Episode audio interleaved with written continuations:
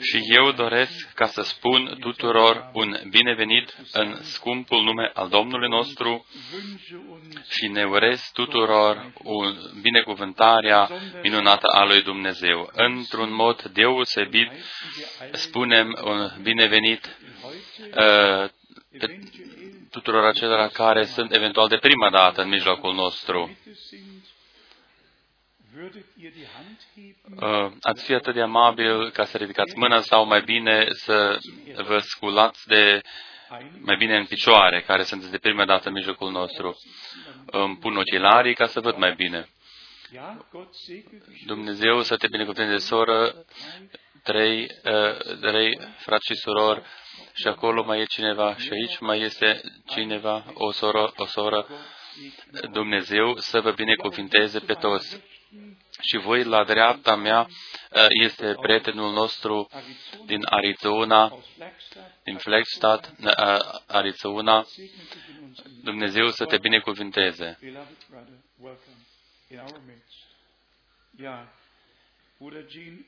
Este fratele Jim Shanz, ginerele fratelui și sorei Fleck. Este frumos că poți ca să fii astăzi în mijlocul nostru. Tot la fel spunem tuturor un binevenit și ție, soră, îți spunem un binevenit. Dumnezeu să vă binecuvinteze pe toți. Noi, în aceste zile, astăzi și mâine, vom avea posibilitatea ca să dedicăm viețile noastre din nou Domnului și să ne predăm total Lui și să permitem ca Duhul lui Dumnezeu să lucreze într-un mod minunat. Timpul în care am sosit noi este cu adevărat un timp foarte serios. Eu cred că o pot spune cu convingere sau prin convingere dacă luăm în considerare că din nou au venit frați și surori din toată Europa.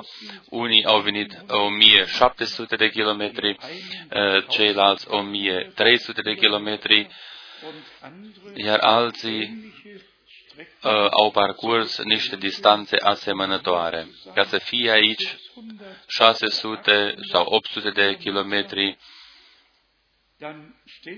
atunci noi ne dăm seama că Dumnezeu a trimis o foamete în țară ca să fie ascultat cuvântul Lui. Simțiți-vă bine din toată Europa.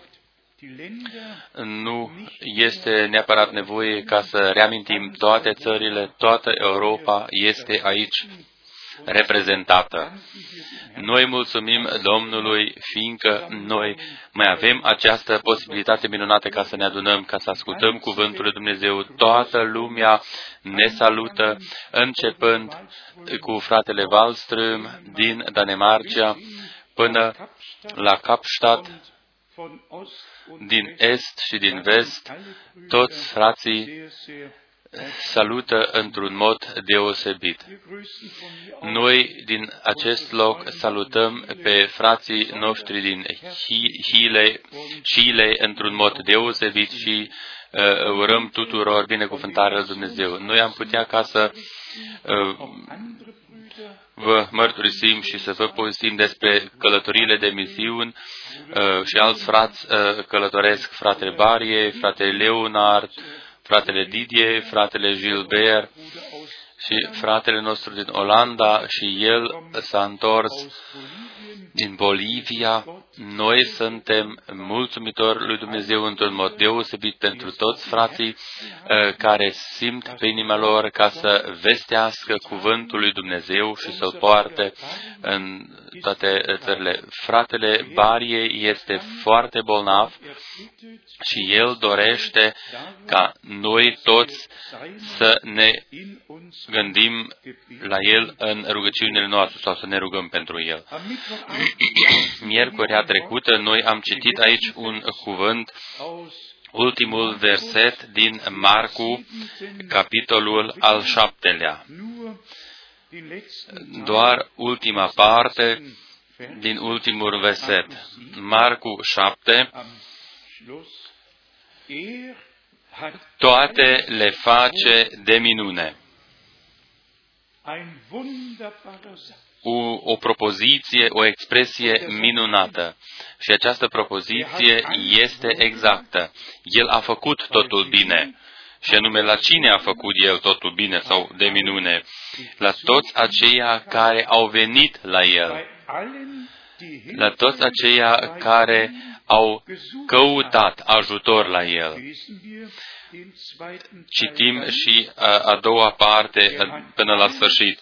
Toate le face de minune. Chiar și pe surzi îi face să audă și pe muți să vorbească.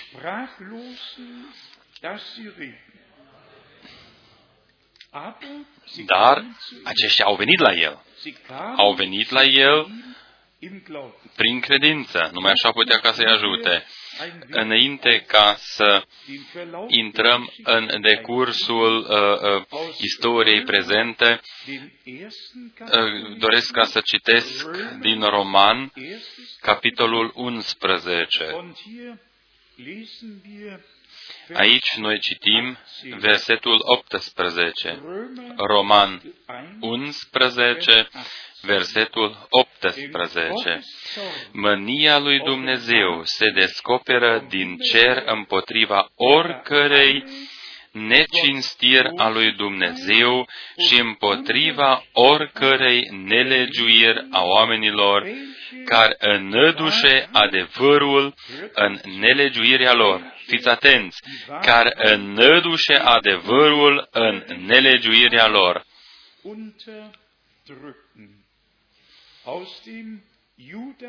Și cum doresc ca să citesc din scrisoarea lui Iuda, și numai versetul 3.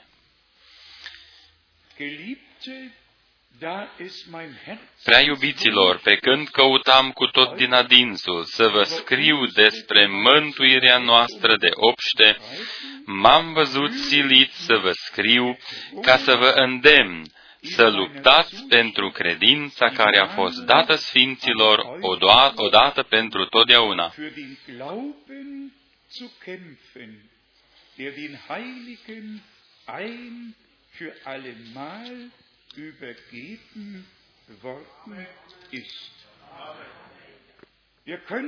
Noi am putea ca să citim un număr mare de versete biblice, începând cu adevărul cuvântului, să vorbim despre această temă și să vorbim și despre Domnul nostru care a spus în cuvântul cunoscut în Evanghelia după Ioan, că El a venit în această lume, Ioan 18,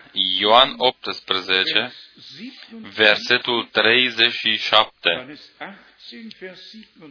Ioan 18, 37. Atunci un împărat tot ești, i-a zis Pilat. Da, a răspuns Iisus, eu sunt împărat.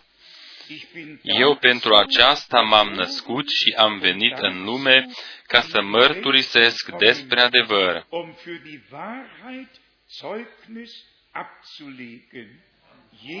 Oricine este din adevăr, ascultă glasul meu.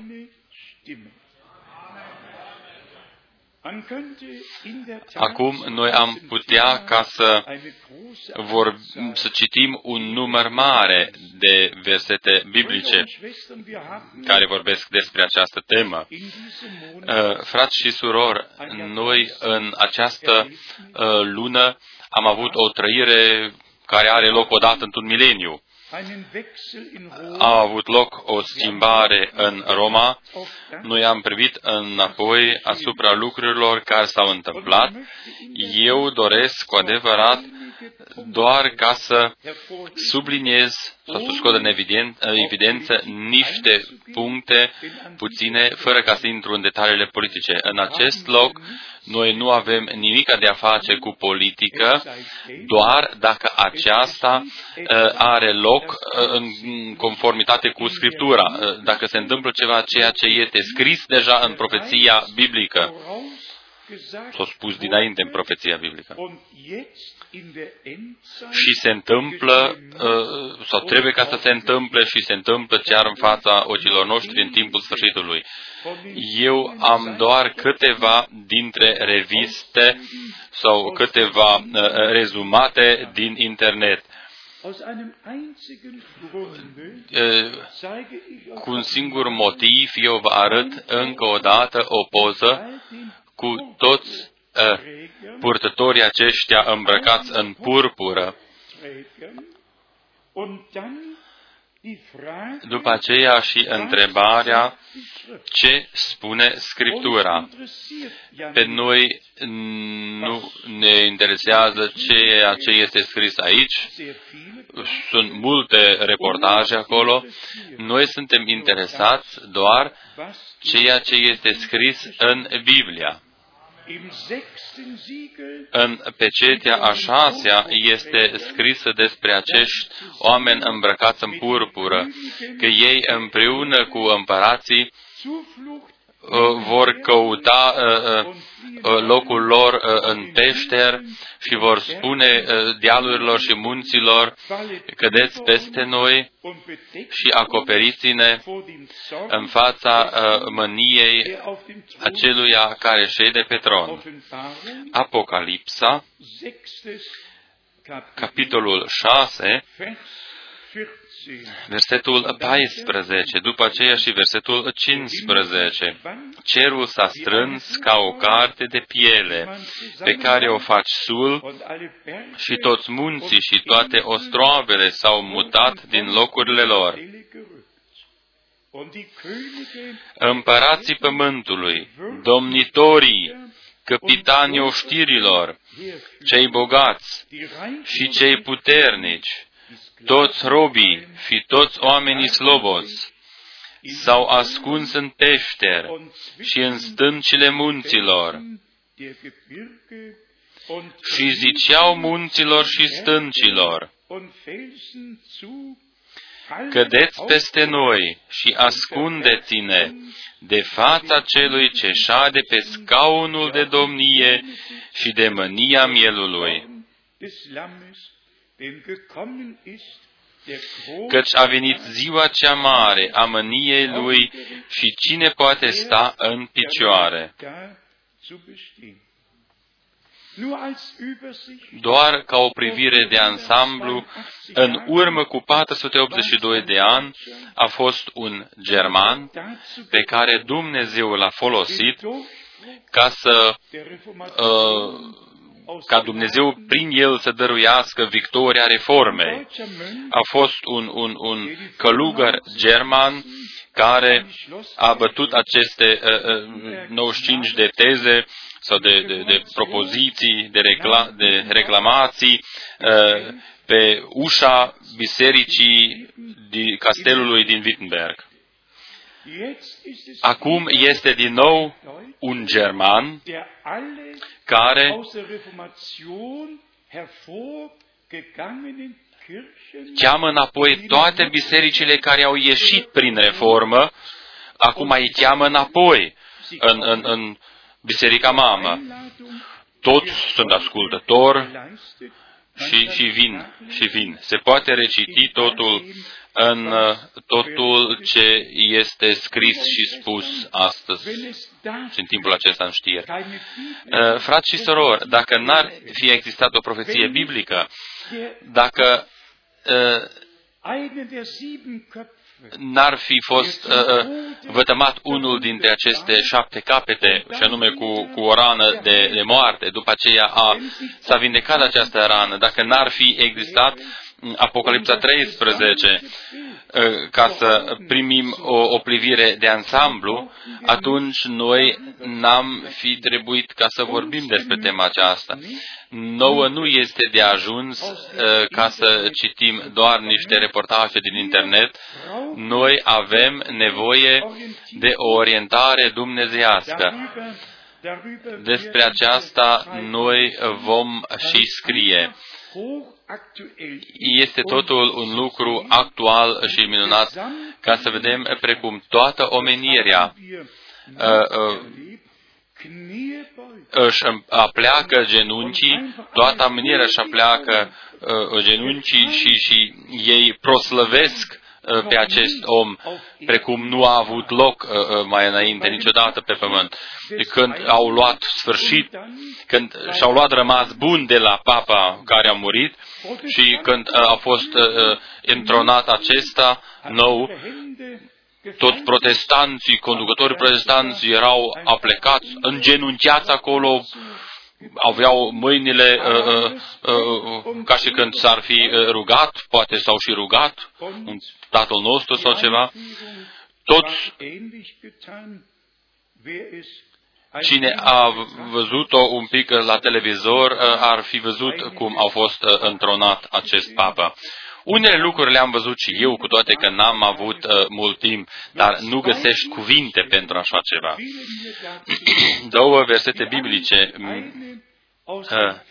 mi-au venit din Filipeni, când Domnul nostru va domni, atunci fiecare genunchi se va pleca în fața Domnului nostru și fiecare limbă va proslăvi pe Domnul nostru, așa cum este scris deja dinainte în prorocul Isaia.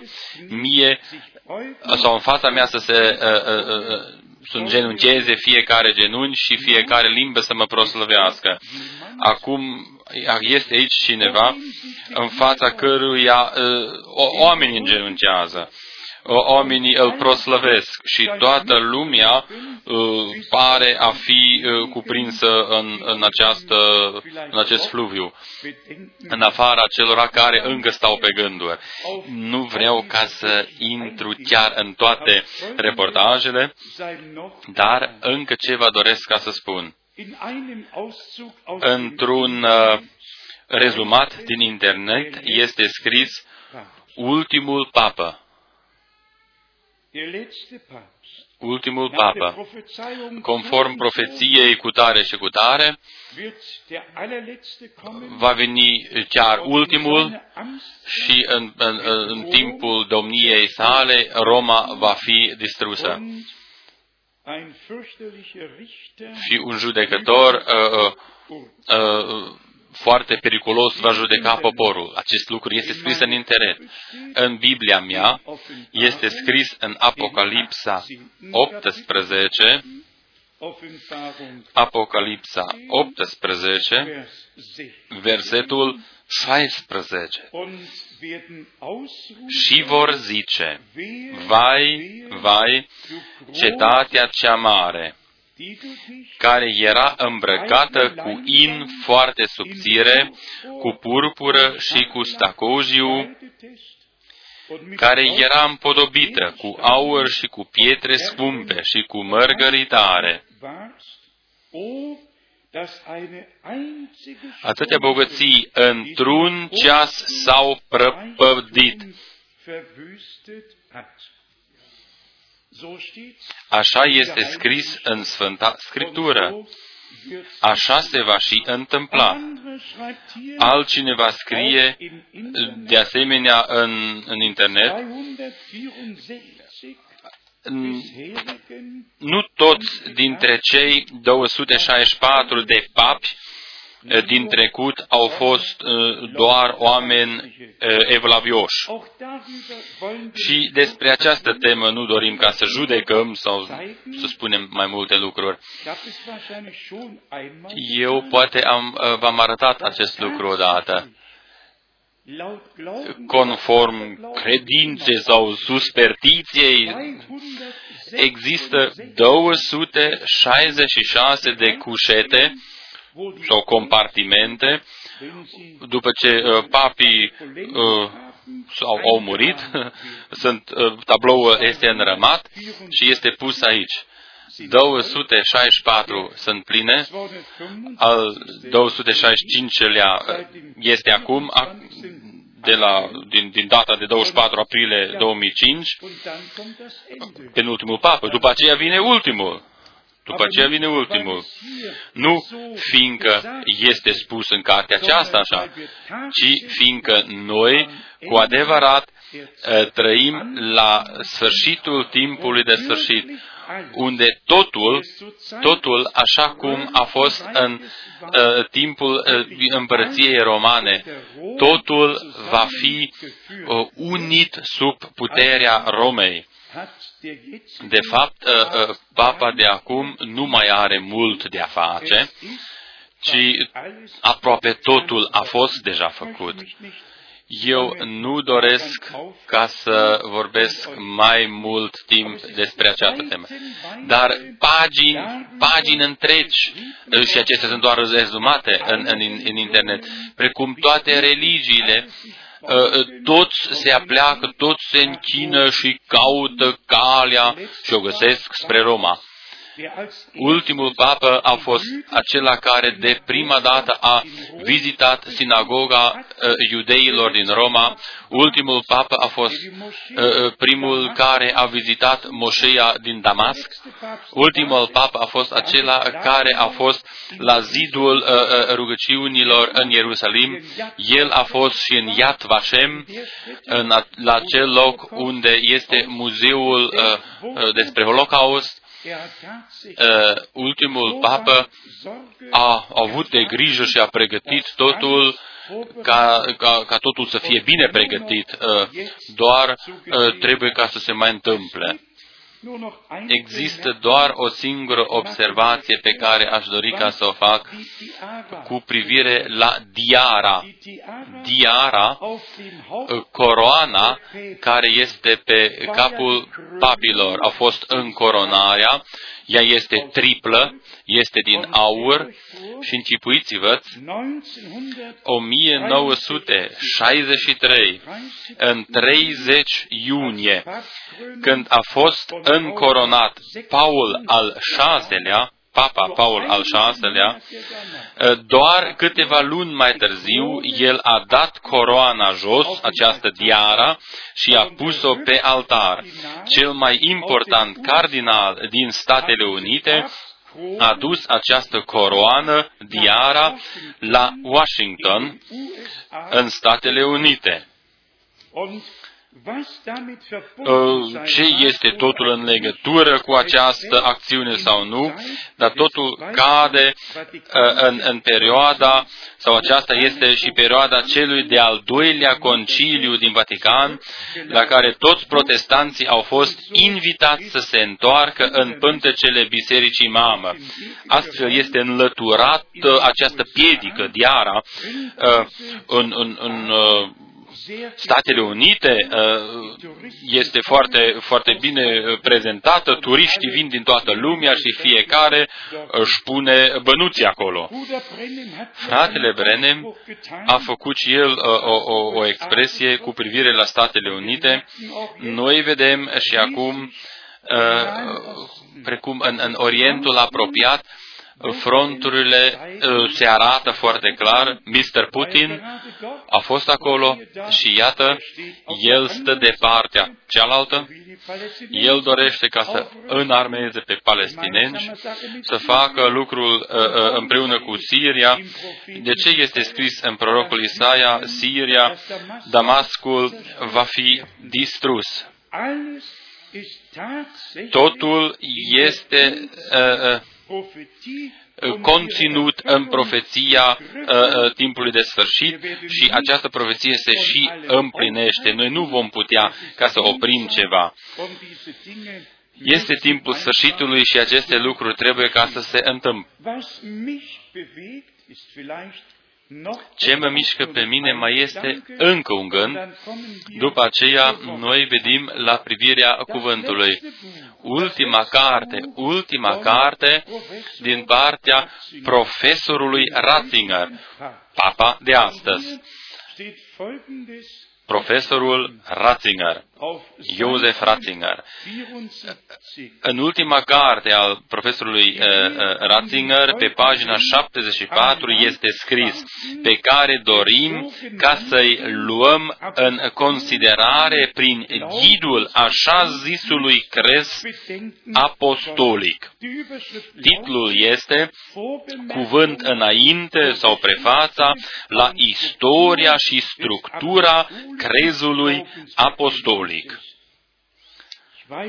Eu nu știu dacă voi vă știți un pic în istoria bisericilor, dacă ați citit această istorie, dar acest crez a fost formulat și modificat în 7 concilii diferite.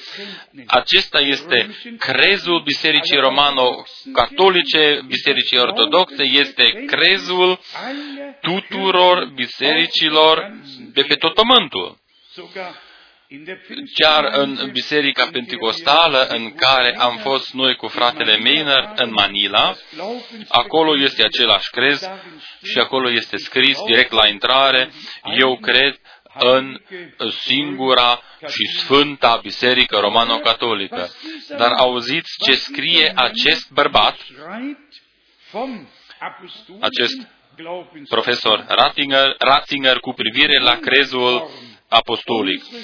Formula de bază a crezului s-a format în decursul secolului al II-lea și al III-lea în legătură cu practica botezului. Ei se referă la multe lucruri, la Matei 28, eu trec peste multe detalii. Mai departe este scris: probabil, în decursul secolului al II-lea sau chiar al III-lea, formula triplă care conținea doar textul din Matei 28, a ajuns pentru început o temă centrală și purta titlul o întrebare cu privire la Hristos sau cine este Hristos. Era titlul.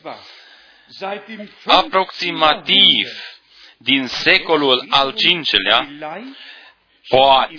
poate, chiar din secolul al IV-lea, apare născocirea. Fiți atenți, negru pe alb. Apare născocirea sau vorba despre originea apostolică al textului acesta.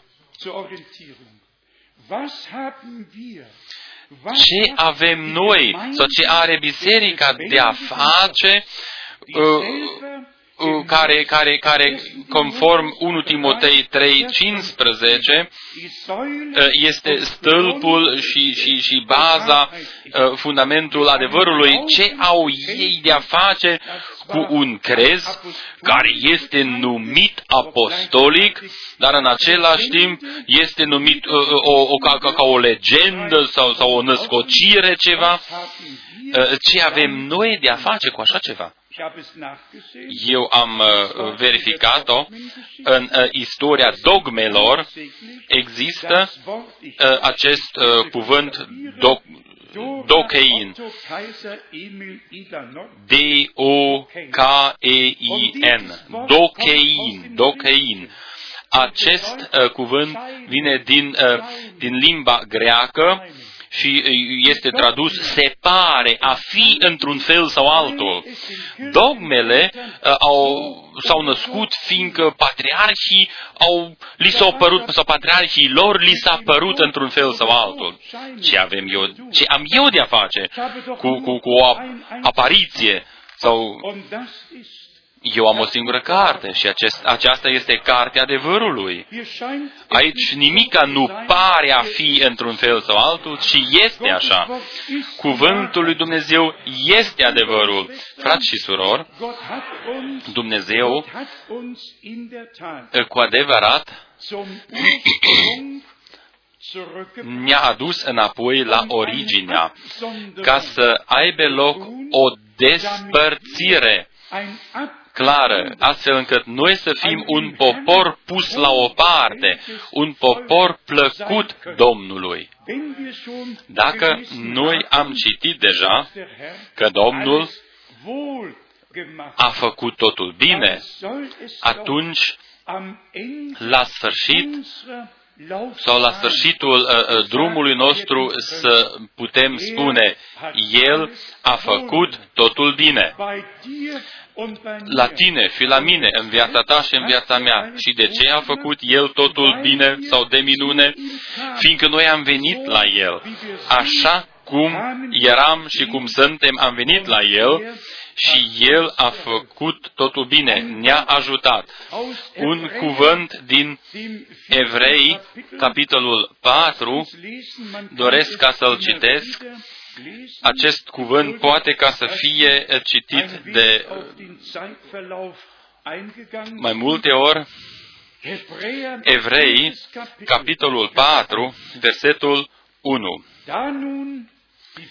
Să luăm dar bine seama că atâta vreme cât rămâne în picioare făgăduința intrării în odihna Lui,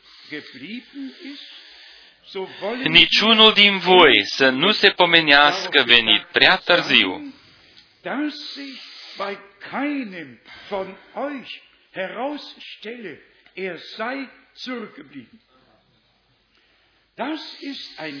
acesta este un cuvânt care ar trebui ca să ne meargă prin oase. Dragi prieteni, dragi frați și surori, noi, în urmă cu 4 săptămâni, am trăit lucrul că aici, o femeie care a fost de prima dată aici, în mijlocul nostru, ca o catolică convinsă, a venit în sala aceasta, a fost cuprins de cuvântul vestit și după câteva zile ea s-a dus la judecătoria de prima instanță și a ieșit afară din Biserica Catolică. Ea a fost convinsă că aici este vestit adevărul și ea era convinsă că cuvântul lui Dumnezeu este adevărat. Duhul lui Dumnezeu încă este lucrător. Nu sunt masele care vin, ci unul câte unul. De asemenea, doresc ca să spun că toți în cadrul mesajului care se bazează sau se referă la cuvântul lui Dumnezeu și la Dumnezeu și vorbesc despre mesajul și mesagerul timpului acestea. Tot să se întoarcă la adevăr, să iese din toate direcțiile în care se merge astăzi pe baza diferitelor răstălmăcirilor. Am adus aici 3 predici fratelui Branham. Eu doresc doar ca să citesc câteva pasaje din predica Ce să fac eu cu Iisus. Aici este scris pe pagina 25 timpul unificărilor între biserici și națiuni a sosit.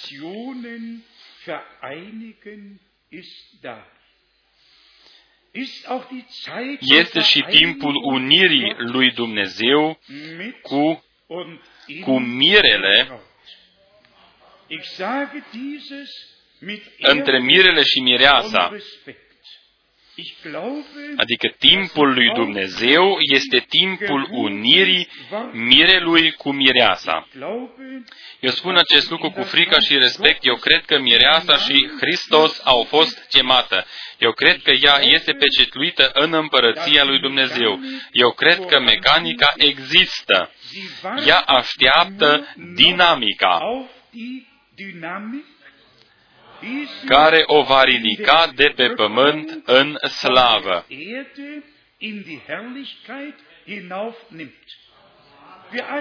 Noi cu toții știm că nu va avea loc prin putere omenească și prin oștire, ci va avea loc prin Duhul lui Dumnezeu. De câte ori să o mai spunem, ca să respectăm adevărul, Dumnezeu, la prima venire a lui Iisus Hristos, a trimis un mesager înainte cu un mesaj. Despre El este scris în Evanghelia după Ioan, în primul capitol, pentru ca toți să creadă prin El. Dumnezeu a făgăduit-o, El a împlinit cuvântul Său și iată un bărbat trimis de Dumnezeu și-a făcut apariția. Dumnezeu nu te întreabă pe tine sau pe mine dacă are voie ca să facă ceva. El nu întreabă pe nimeni pe cine să-l folosească pentru un scop anume. Astfel încât făgăduința pe care a dat-o El să se și împlinească. Dar prorocii sunt niște bărbați hotărâți din partea lui Dumnezeu chiar înaintea nașterilor. Ei sunt dedicați lui Dumnezeu, pentru un scop anume, legați cu o slujbă pentru împlinirea istoriei mântuirilor. Poate nu mult timp mai avem voie ca să spunem acest lucru. Prorocul fals, care este prorocul mincinos și este descris foarte clar în Apocalipsa, are datoria ca să ducă în eroare toată omenirea, să-i unească sub același acoperiș, decorat cu multe versete biblice. Și dacă se spune astfel încât să fie un păstor și o turmă, și dacă ei spun, eu mai am și alte oi, acestea încă nu sunt în staulul acesta și eu le voi chema și le voi aduna. Acestea sunt cuvintele Domnului nostru. Nimeni nu are voie ca să le folosească pentru un scop privat. Așa ceva nu este permis. Domnul este păstorul cel bun, care și-a dat viața lui pentru oile sale. El a trimis de prima dată la casa lui Israel și i-a spus calea la păgân, la neamuri, să nu mergeți. Dar după aceea el a trimis mesagerii săi la neamuri, fiindcă Dumnezeu a zis prin Avram, în tine să fie binecuvântate toate popoarele pământului. După aceea și Iacov o scrie în Faptele Apostolilor 15,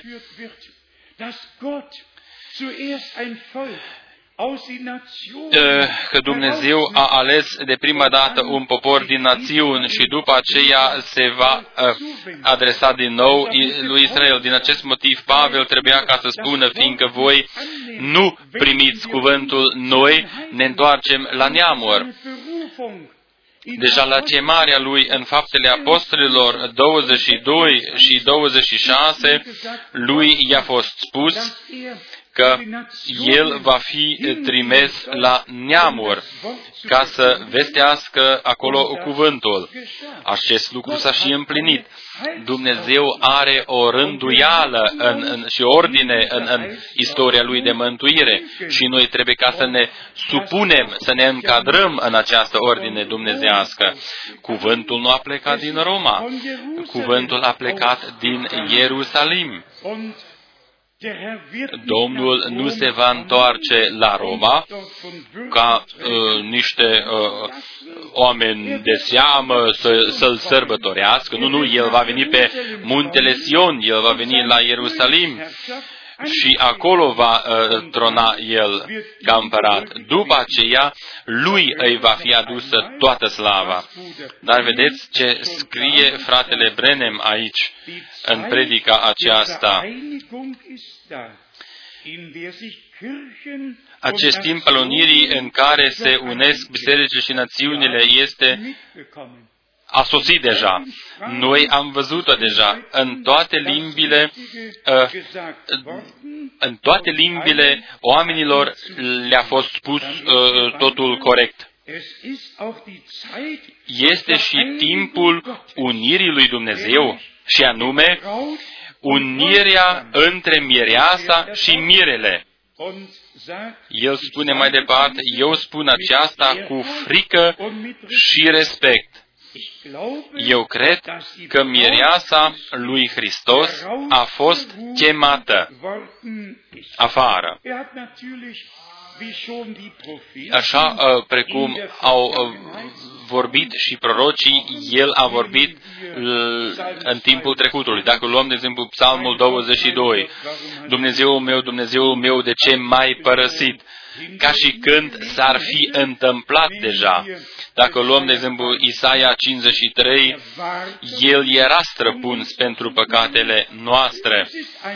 Așa este că Dumnezeu folosește această formă, fiindcă la Dumnezeu totul este hotărât deja, totul era deja făcut bine și desăvârșit. Cu aceia care vin la El și care caută ajutorul la El. Dar dacă cineva vine pe un gând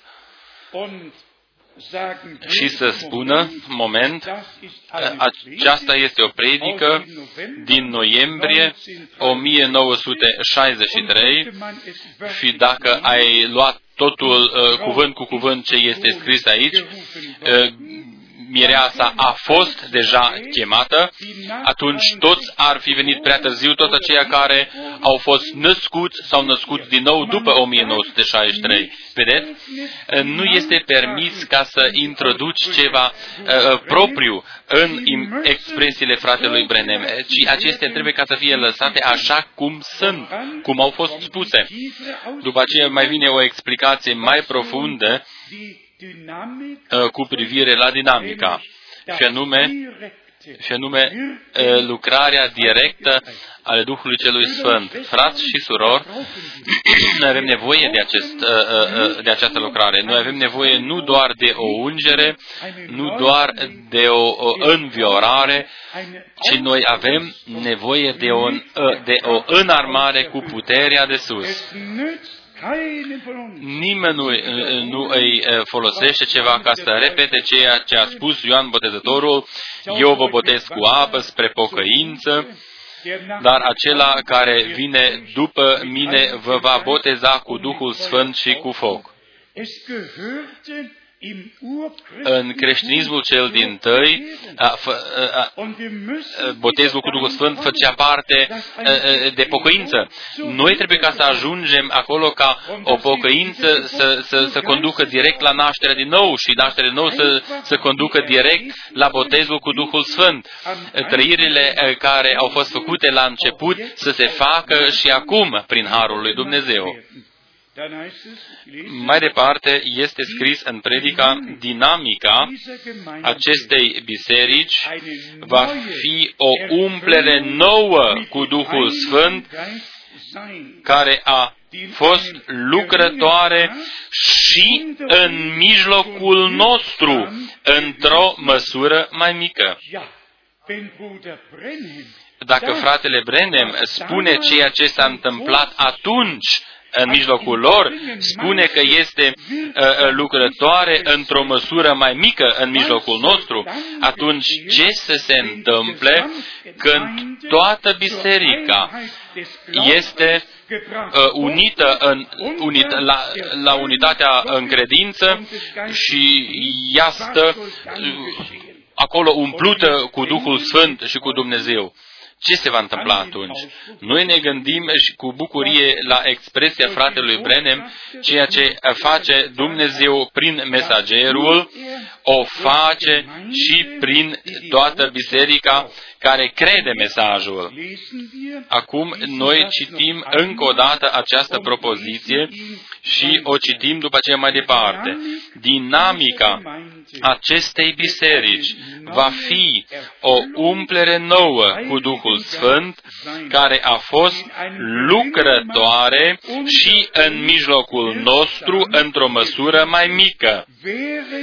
În timp ce piatra de încheiere coboară pentru a se uni cu trupul. Domnul nostru este ambele. El este Alfa, El este și Omega. El este piatra de colț și, conform Zaharia 4, este și piatra de încheiere. Când piatra de încheiere este pusă, atunci bucuria este mare în mijlocul poporului lui Dumnezeu. Deci, noi avem aici o descriere descriere ale drumului. Acest lucru mi-a fost foarte mare. Noi, la sfârșitul de săptămână, am fost în Berlin, am avut acolo o adunare bună, 12 au fost botezați, dar ce m-a uimit pe mine când fratele Hameștuc a vrut ca să mă ducă la aeroport. El a programat totul acolo și s-a spus, după 300 de metri la dreapta, 3 km înainte, era o descriere a drumului. În fața mea aveam planul și cu rechile mele puteam ca să ascult descrierea drumului. Eu m-am gândit în sinea mea, dacă noi cu toții am avea planul lui Dumnezeu, descrierea drumului din... Dacă am vedea descrierea drumului din acest cuvânt și să o și auzim, atunci am putea ca să fim siguri. Când am ajuns la aeroportul Tegel din Berlin, era spus, ați ajuns la țintă. Acest lucru era minunat și pentru mine. Doar ca să ies, ați ajuns la țintă. Acest fapt mi-a vorbit mie. Frați și surori, și noi dorim ca să ajungem la țintă. Noi avem nevoie de descrierea drumului, din cuvânt. Avem nevoie de orientarea, din cuvânt, din cuvântul lui Dumnezeu. Și noi mulțumim Domnului, fiindcă acest cuvânt nu este o literă moartă. Noi mulțumim lui Dumnezeu, fiindcă acest cuvânt nu este o literă moartă, ci acest cuvânt vorbește. Dumnezeu ne vorbește prin cuvântul Său cel viu. În timpul când vine desăvârșirea și se pogoară piatra de încheiere, când mirele și mireasa sunt unite, atunci va avea loc lucrarea cea mai mare a lui Dumnezeu pe acest pământ. Dumnezeu își va desăvârși lucrarea Lui într-un mod maestos. Este scris mai departe, dar dacă se unește capul și trupul, atunci puterea deplină a Duhului Sfânt îi va ridica, încât chiar și morții care au adormit în Hristos acum sute de ani în urmă vor învia în frumusețea sfințeniei sale și vor zbura în sus spre cer.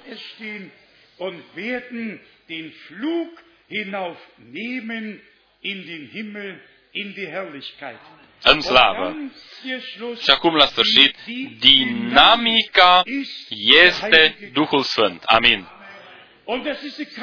Aceasta este puterea lui Dumnezeu. Este puterea lui Dumnezeu. Ce a spus fratele Branham într-un alt loc? Voi puteți ca să aveți motorul cel mai bun și motorul cel mai bun să fie cu tehnica cea mai bună. Dar dacă n-aveți benzină, dar n-aveți niciun fel de explozie. N-aveți nicio explozie. Doar o baterie goală. Scânteia și explozia vin atunci când puterea este acolo. Și când aveți și benzina în rezervor. Frați și surori, de aceste lucruri avem noi nevoie. Botezul cu Duhul Sfânt în multe sfere este descrisă, în multe locuri este descrisă în predicile fratelui Branham și în Sfânta Scriptură. Haidem ca să cuprindem foarte scurt despre ce este vorba acum. Roman 1, adevărul să nu mai fie înădușit mai departe în nelegiuire, căci noi trebuie și vom recunoaște adevărul și doar adevărul ne va elibera. Doar adevărul are puterea aceasta de eliberare a lui Dumnezeu. Din acest motiv, adevărul trebuie ca să fie vestit. După aceea, înapoi la cuvânt, Toți aceia care sunt din Dumnezeu ascultă cuvintele lui Dumnezeu. Și voi veți recunoaște adevărul și adevărul vă va elibera. Dar după aceea vine cu adevărat un îndemn, o avertizare foarte serioasă. Noi cu toții ar trebui ca să o luăm în serios. În 2 Tesaloniceni, în capitolul 2, de la versetul 8. 2 Tesaloniceni 2, de la versetul 8. Și atunci se va arăta cel nelegiuit pe care Domnul Iisus îl va nimici cu suflarea gurii sale și îl va prăpădi cu arătarea venirii sale. Arătarea lui se va face prin puterea Satanei, cu tot felul de minuni, de semne și puteri mincinoase,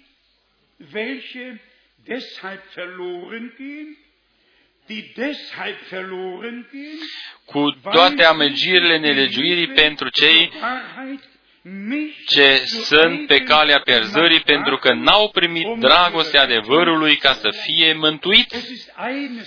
Un lucru este ca să vorbești despre mântuirea și alta este ca să o trăiești și să ieși din toată deșertăciunea pământească și să fii sfințit în cuvântul adevărului. În următorul verset, în versetul 11, este încă o dată o descriere mai exactă.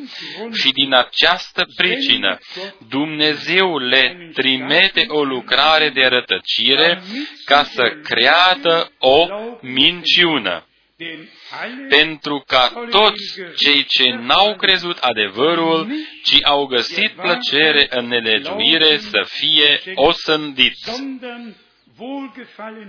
An der Ungerechtigkeit gefunden haben. Wir brauchen hier nicht mehr. Noi aici nu trebuie ca să intrăm în mai multe detalii. Chiar și făcătorii de minuni sunt oameni care lucrează fără de lege. Așa sunt numiți în Matei 7, începând de la versetul 21 până la 23. Fratele Branham a spus de repetate ori: cercetați totul cu ajutorul cuvântului. Cuvântul este absolutul. Chiar dacă se întâmplă și semne și minuni, acest lucru încă nu spune absolut nimic. Spune doar că oamenii în acel moment au crezut. Mai mult nu spune. Că oamenii au crezut în vindecarea lor și au primit-o, indiferent cine este evanghelist, indiferent cine vorbește acest cuvânt despre vindecare. Cine o crede, o primește vindecarea. Dar aici este vorba despre mai mult. Aici este vorba despre vindecarea trupului lui Iisus Hristos. Este vorba despre biserica Dumnezeului Celui Viu.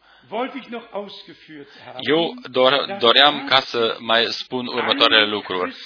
Într-adevăr, toate reuniunile bisericești, toate bisericile și bisericile libere au același crez. Din acest motiv, ele merg înapoi la biserica mamă. Dar crezul nostru nu a fost încipuit sau hotărât în niște concilii în secolul al III-lea. Noi nu avem nimica de a face cu lucrurile sau cu părerile bune ale patriarșilor, ci noi avem de a face doar cu cuvântul corect. Nu ceea ce pare a fi corect, ci noi avem de a face cu cuvântul lui Dumnezeu, care este corect. Aceasta este deosebirea cea mare. Din acest motiv, chemarea afară, conducerea afară prin mesajul lui Dumnezeu în timpul nostru este o poruncă al timpului prezent. Face parte din desăvârșirea este necesară în decursul istoriei în zilele noastre. Nu folosește nimănui ca să se spună au fost destule trezieri. Bineînțeles că au fost destule trezieri. A existat și reforma. Au existat după aceea și alte trezieri care au condus biserica tot mai profund. Dar noi nu trăim în acele zile ale reformei și nici în zilele care au urmat reforma, unde aceste adevăruri au fost făcute cunoscut, ci noi trăim cu adevărat în timpul sfârșitului, în timpul desăvârșirii, unde tot planul lui Dumnezeu este descoperit și ferice tuturor oamenilor care poate, sau fiecărui om care poate ca să creadă din toată inima lui și care crede, așa cum spune Sfânta Scriptură. Aceloia și acelora li se descoperă tainele din Scriptură. Dacă noi nu credem cuvântul lui Dumnezeu, atunci Dumnezeu nu vorbește cu noi. Dumnezeu poate doar ca să vorbească cu noi dacă noi credem ceea ce spune El. Dacă noi nu credem ceea ce spune El, de ce ar trebui ca să vorbească cu noi? Nu. Este o situație foarte serioasă. Cel mai bucuros aș fi citit încă două citate din următoarele predici, tot din 63, și nume predica Semnul. Aici fratele Brennan spune: atunci sângele trebuia aplicat pe tocul ușii. Pur și simplu trebuia aplicat pe tocul ușii sau ușilor, dar acum este Duhul Sfânt. Noi ne mai vom reîntoarce ca să o dovedim. Viața este dovada. Viața voastră este dusă, voi sunteți morți, viața voastră este murită, acum voi sunteți înmormântați împreună cu Hristos în Dumnezeu, pecetluiți prin Duhul Sfânt. Gândul care era în Hristos Iisus este acum în voi. Este adevărat? S-a întâmplat deja? Sau este scris doar în predică? Sau este scris doar în cuvântul lui Dumnezeu? Frați și surori, eu aș dori ca să ne îmbărbătesc pe toți, ca să venim la Domnul, să venim la tronul Harului și să credem din toate inimile noastre că prin Golgota a avut loc o eliberare deplină cu Dumnezeu. Neprihănirea prin credință este un fapt, un adevăr dumnezeiesc în viețile noastre. Și nimeni nu are dreptul ca să descopere trecutul unuia sau celuilalt, sau să scoată lucrurile din trecut afară. Ceea ce este sub sânge, niciodată nu mai este permis ca să fie scos la iveală. Domnul a aruncat totul în marea uitării sale. Atât de mult a iubit Dumnezeu lumea, nimeni să nu mai reproșeze altuia ceva, ci fiecare să caute harul la Dumnezeu și îl vor și găsi și primesc iertarea și împăcarea deplină și mântuirea deplină ale Dumnezeului nostru. Noi nu avem doar un reportaj în Sfânta Scriptură despre aceste trăiri, ci acestea au devenit pentru noi o îmbărbătare ca să se întâmple și în viețile noastre duhovnicești. Așa trebuie ca să devină și în viețile noastre, așa cum a fost la începutul, în prima biserică. Un Domn, o credință, un botez, o inimă și un suflet între toți. Toți legați în Dumnezeu, botezați într-un singur trup prin Duhul Sfânt. Trebuie ca să se împlinească acest fapt. Frați și surori, noi nu vom putea trece pe lângă lucrurile acestea. Acest lucru trebuie ca să se întâmple, ca și în acest loc noi să ne rugăm în așa mod precum s-au rugat și în sala de sus, ca să fim umpluți cu Duhul Sfânt, cum au fost și ei umpluți cu Duhul Sfânt. Sfârșitul trebuie ca să fie identic cu începutul. Numele lui Iisus trebuie ca să nu fie doar descoperit, ci trebuie ca să se descopere și prin puterea lui Dumnezeu în viețile noastre. În Faptele Apostolilor 4 a fost spus din partea lui Pavel, nu noi am făcut ceva, ci prin puterea numelui lui Iisus Hristos s-a întâmplat totul. Tot astfel, noi am subliniat-o și de la început din Marcu 7. Domnul toate le face de minune. Domnul le face toate de minune. Surzii puteau ca să audă, cei orbi trebuiau ca să vadă. Domnul a făcut totul de minune. El este același, ieri, azi și în vecii vecilor. El vindecă, eliberează. Nimeni să nu plece de aici, din această încăpere, fără să fie binecuvântat. Veniți la mine toți cei ciniți și împovărați, spune Domnul. Eu vă voi da odihnă pentru sufletele voastre.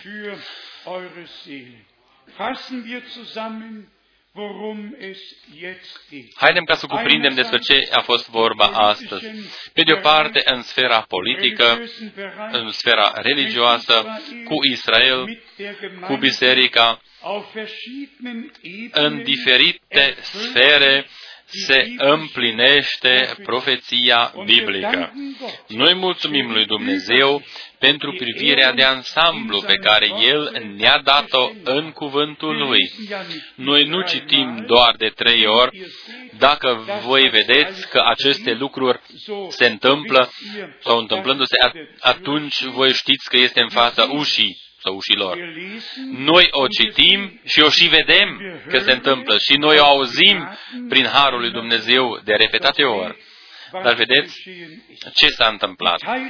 Împărțirea Europei în urmă cu aproximativ 500 de ani, după aceea împărțirea Europei care a trecut prin țara aceasta, prin chiar și prin Berlin, rezultatul celui de-al doilea război mondial în Est și Vest, în urmă cu 500 de ani în timpul reformei. În august 1961, tancuri rusești și americane erau în poziții de luptă la poarta Brandenburg din Berlin. Împărțirea a trecut, ambele împărțiri au trecut, rana este vindecată, este timpul sfârșitului.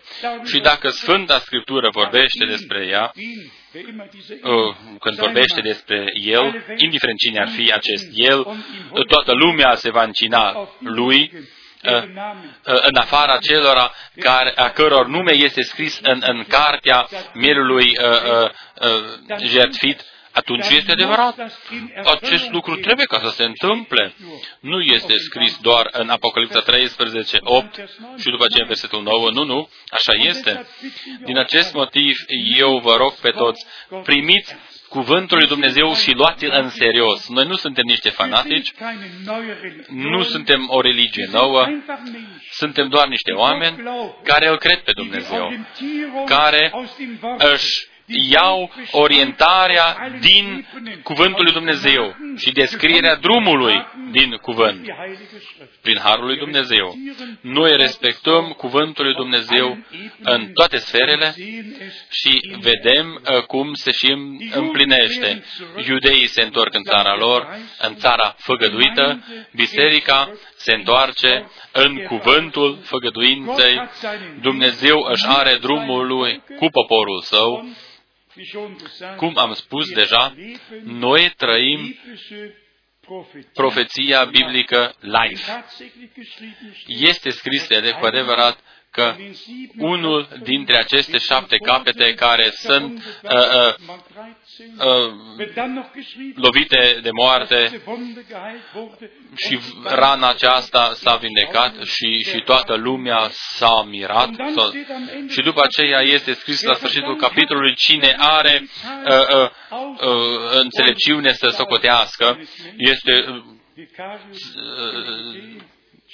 numărul unui om, vicarius filidei, locțitorul lui Hristos pe pământ. Frați și surori, totul este scris foarte clar și descoperit prin Duhul lui Dumnezeu. Dumnezeu nu l-a trimis pe fratele Branham doar ca să trecem pe lângă el, ci noi să ne aprofunzim în cuvânt.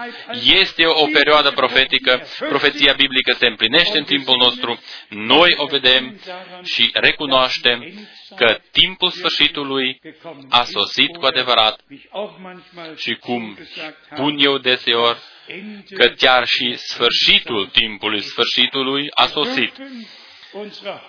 Noi putem ca să ne ridicăm capetele noastre, fiindcă noi recunoaștem și pe baza cuvântului noi știm că eliberarea trupurilor noastre este aproape.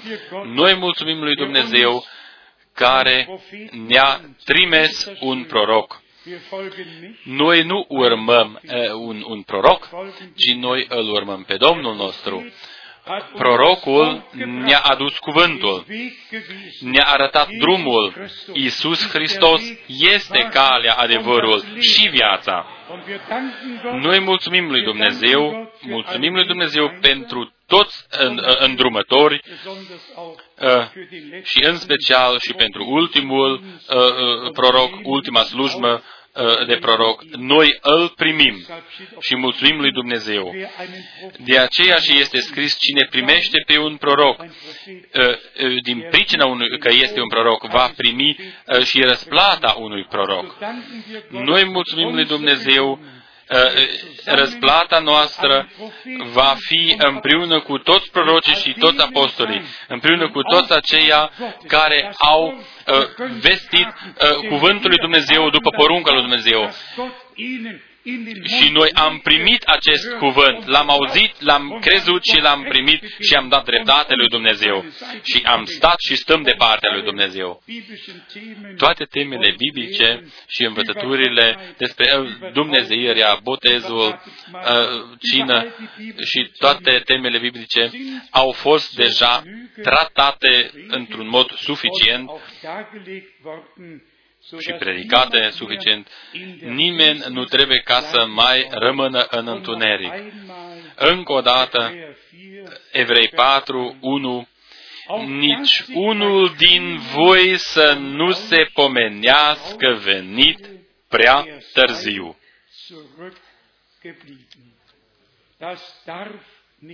Așa ceva nu este permis ca să se întâmple. Toți aceia care ascultă cuvântul lui Dumnezeu, frați și surori, voi nu veniți distanțe atât de mari doar ca să ascultați ceva oarecare, ci voi veniți ca să ascultați cuvântul sfânt al lui Dumnezeu. Voi veniți ca să îl ascultați, să-l credeți și noi împreună să-l și trăim. Noi să trăim puterea lui Dumnezeu care se descoperă tuturor acelora care cred cuvântul lui Dumnezeu. Dacă va vrea Dumnezeu, noi mâine vom vorbi despre faptul acesta. Credința este baza pe care totul este zidit. credința. Tuturor acelor care le-a vorbit Dumnezeu, l-au crezut pe Dumnezeu și acest fapt le-a fost socotit ca neprihănire.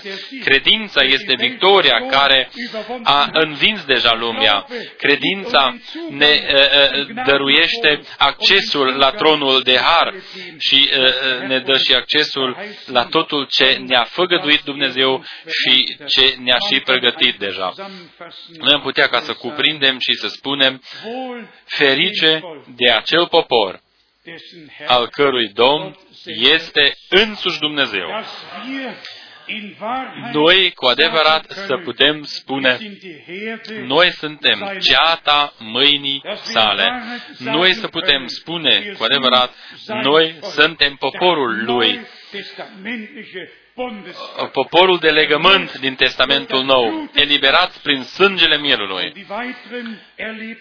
Și trăirile celelalte vor urma până chiar la pecetluirea cu Duhul cel Sfânt.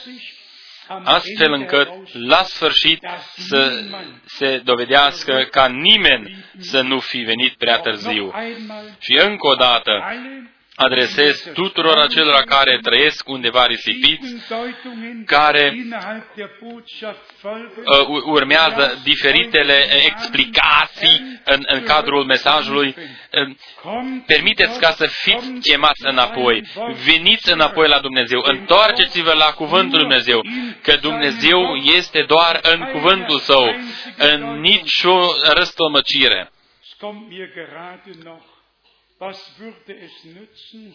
Mă gândesc și la faptul ce ne-ar folosi că acești domni, acești tovarăși au formulat și au inventat niște crezuri și după aceea le-au numit dogme mai târziu, niște lucruri care li s-au părut într-un fel sau altul, se păreau ca fiind docăini, păreau a fi corecte.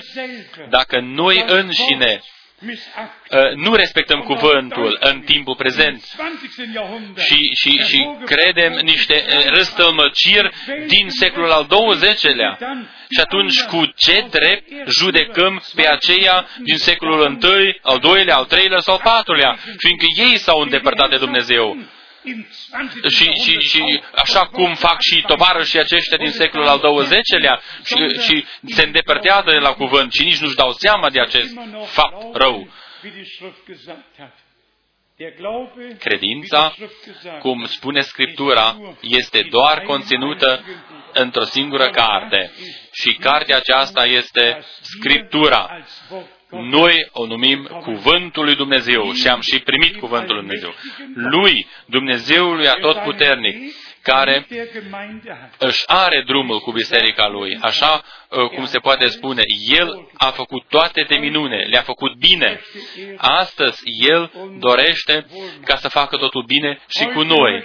Astăzi El dorește ca să spune acelor triști, ca să nu mai fie triști, să salveze pe cei pierduți, să vindece pe cei bolnavi. Astăzi, Domnul dorește ca să-și descopere puterea și slava Lui. Deja astăzi, așa cum a făcut-o și în adunarea cu Domnul nostru, așa dorește ca să o facă și astăzi în adunarea cu Domnul nostru. El să facă totul bine cu toți prin harul Său. Noi dorim ca să-L credem pe El și să ne punem toată încrederea în El. El o va face bine. El este începătorul și cel care desăvârșește lucrarea Lui. Lui, Domnului credincios, îi aducem cinstea, lauda și rugăciunea. De acum până în vecii vecilor. Aleluia! Amin! Amin! Haidem ca să ne sculăm și să mulțumim împreună Domnului. Noi am putea ca să ne ridicăm vocile noastre, fininte ca să o facem, haidem ca să ne aplecăm capetele noastre și într-o rugăciune liniștită. Bine ar fi dacă surorile noastre ne-ar cânta din nou cântecul „Ești pregătit în acel ceas când Dumnezeu îi va ia acasă sau va lua acasă pe Lui." Noi trebuie ca să fim pregătiți și să ne fie arătat de fiecare dată că acest timp se apropie de sfârșit și venirea Domnului este foarte, foarte aproape. Ești pregătit în acel ceas. După aceea, fiecare își pune personal această întrebare.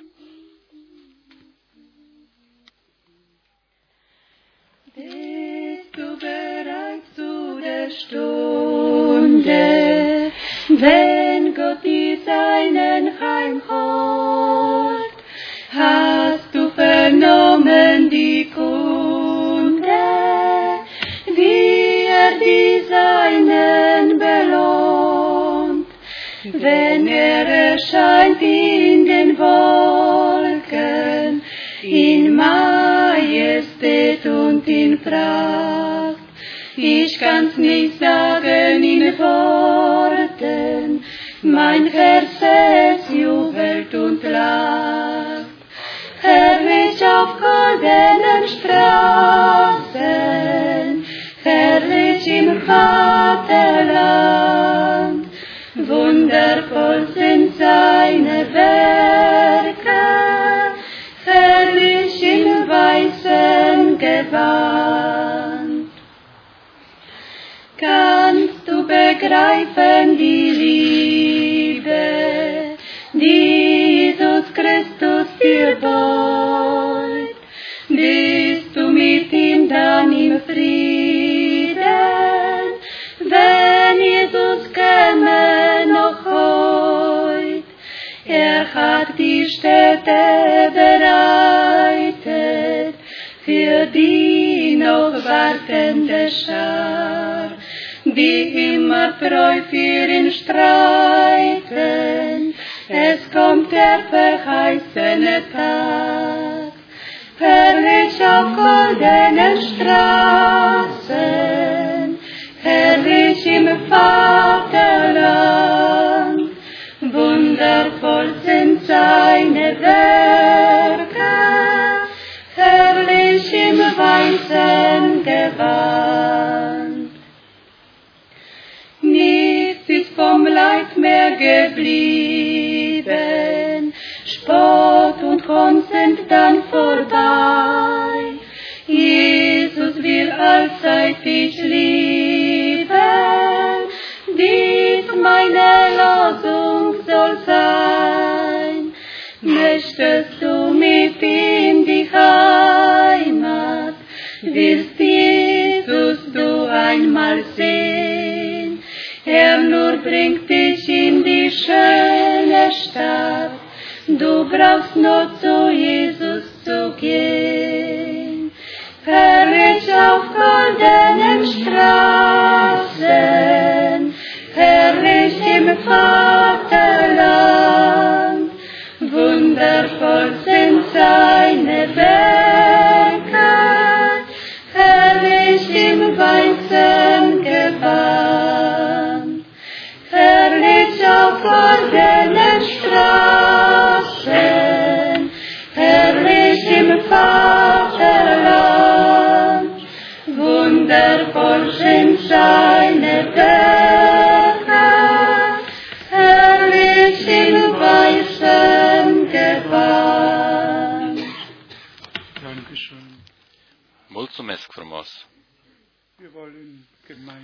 Noi cu toții dorim ca să ne rugăm împreună, simțiți-vă bine totul ce este în și pe inimile voastre, toate dorințele voastre, indiferent de ce natură ar fi, fie că este rugăciune sau proslăvire, așa cum simțiți în inimile voastre, așa să se întâmple.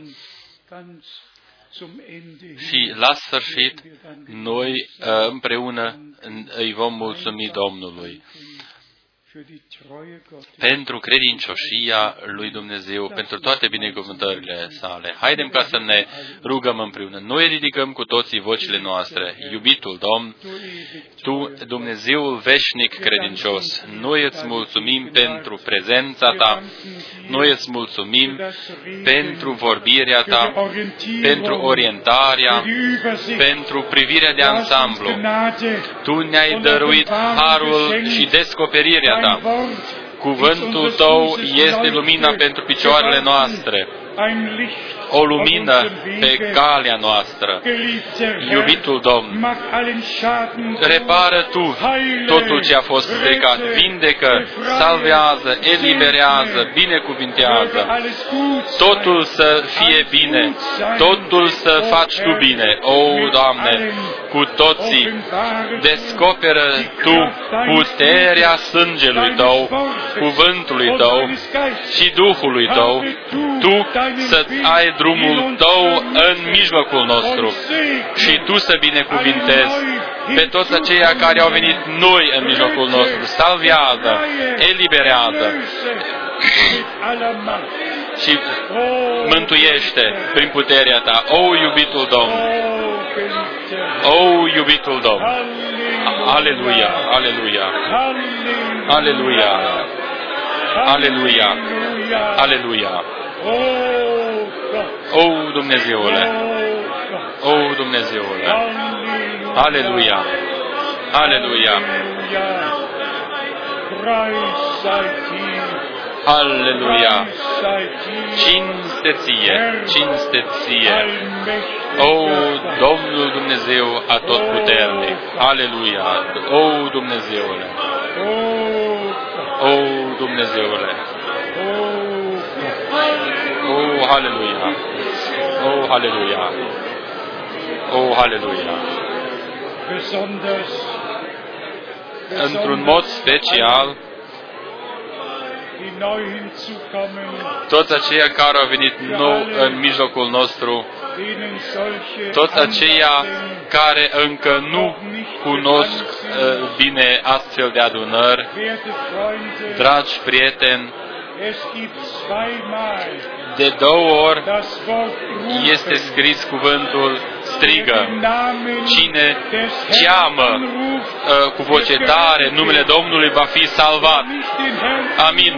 Cine nu îl cheamă pe Domnul va striga către dealurile și munțile, cădeți peste noi. Iubitul Domn, noi te chemăm acum. Noi te chemăm acum. Strigăm, salvează-ne, salvează-ne, descoperă-ne, descoperă-te nouă. Aleluia, aleluia, aleluia. Cinsteție, cinsteție, cinsteție, cinsteție. Aleluia. O, Dumnezeule, aleluia. Aleluia. Aleluia. Aleluia. Aleluia. Cântăm împreună corusul Aceasta este ziua. Aceasta este ziua. Dies ist der Tag, den der Herr gemacht, den der Herr gemacht. Dies ist der Tag, dies ist der Tag, den der Herr gemacht. Lasset uns froh und dankbar sein. Lasset das Wort und den Geist hinein. Dies ist der Tag.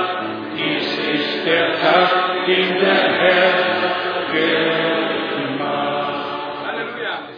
Aleluia! Înainte ca să cântăm corusul Eu îl iubesc pe El, Eu îl iubesc pe El, doresc ca să vă spun încă o dată, în prima predică de Rusalii, Petru a citit cuvântul din Ioel. Atunci oricine va chema numele Domnului va fi mântuit. Aleluia! este necesar ca cineva care este pierdut să ceară salvarea. Și noi trebuie ca să chemăm acel nume care este dat pentru salvarea noastră.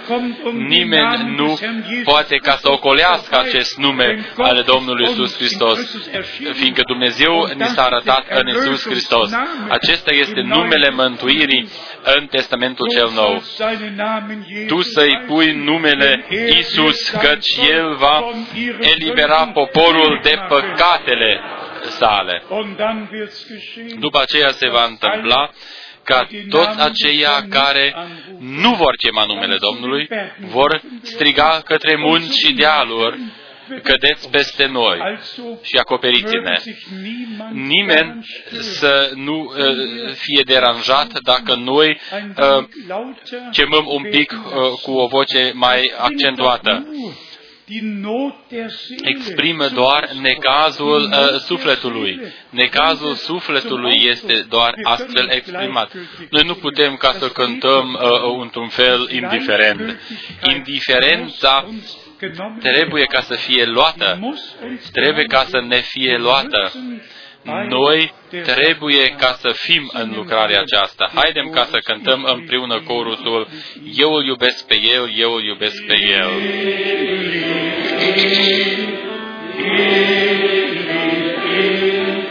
Das teure Gottes Lamm, das mitgeliebt und für mich starb, am Kreuze starb. Und noch einmal in Englisch. Încă o dată în limba engleză.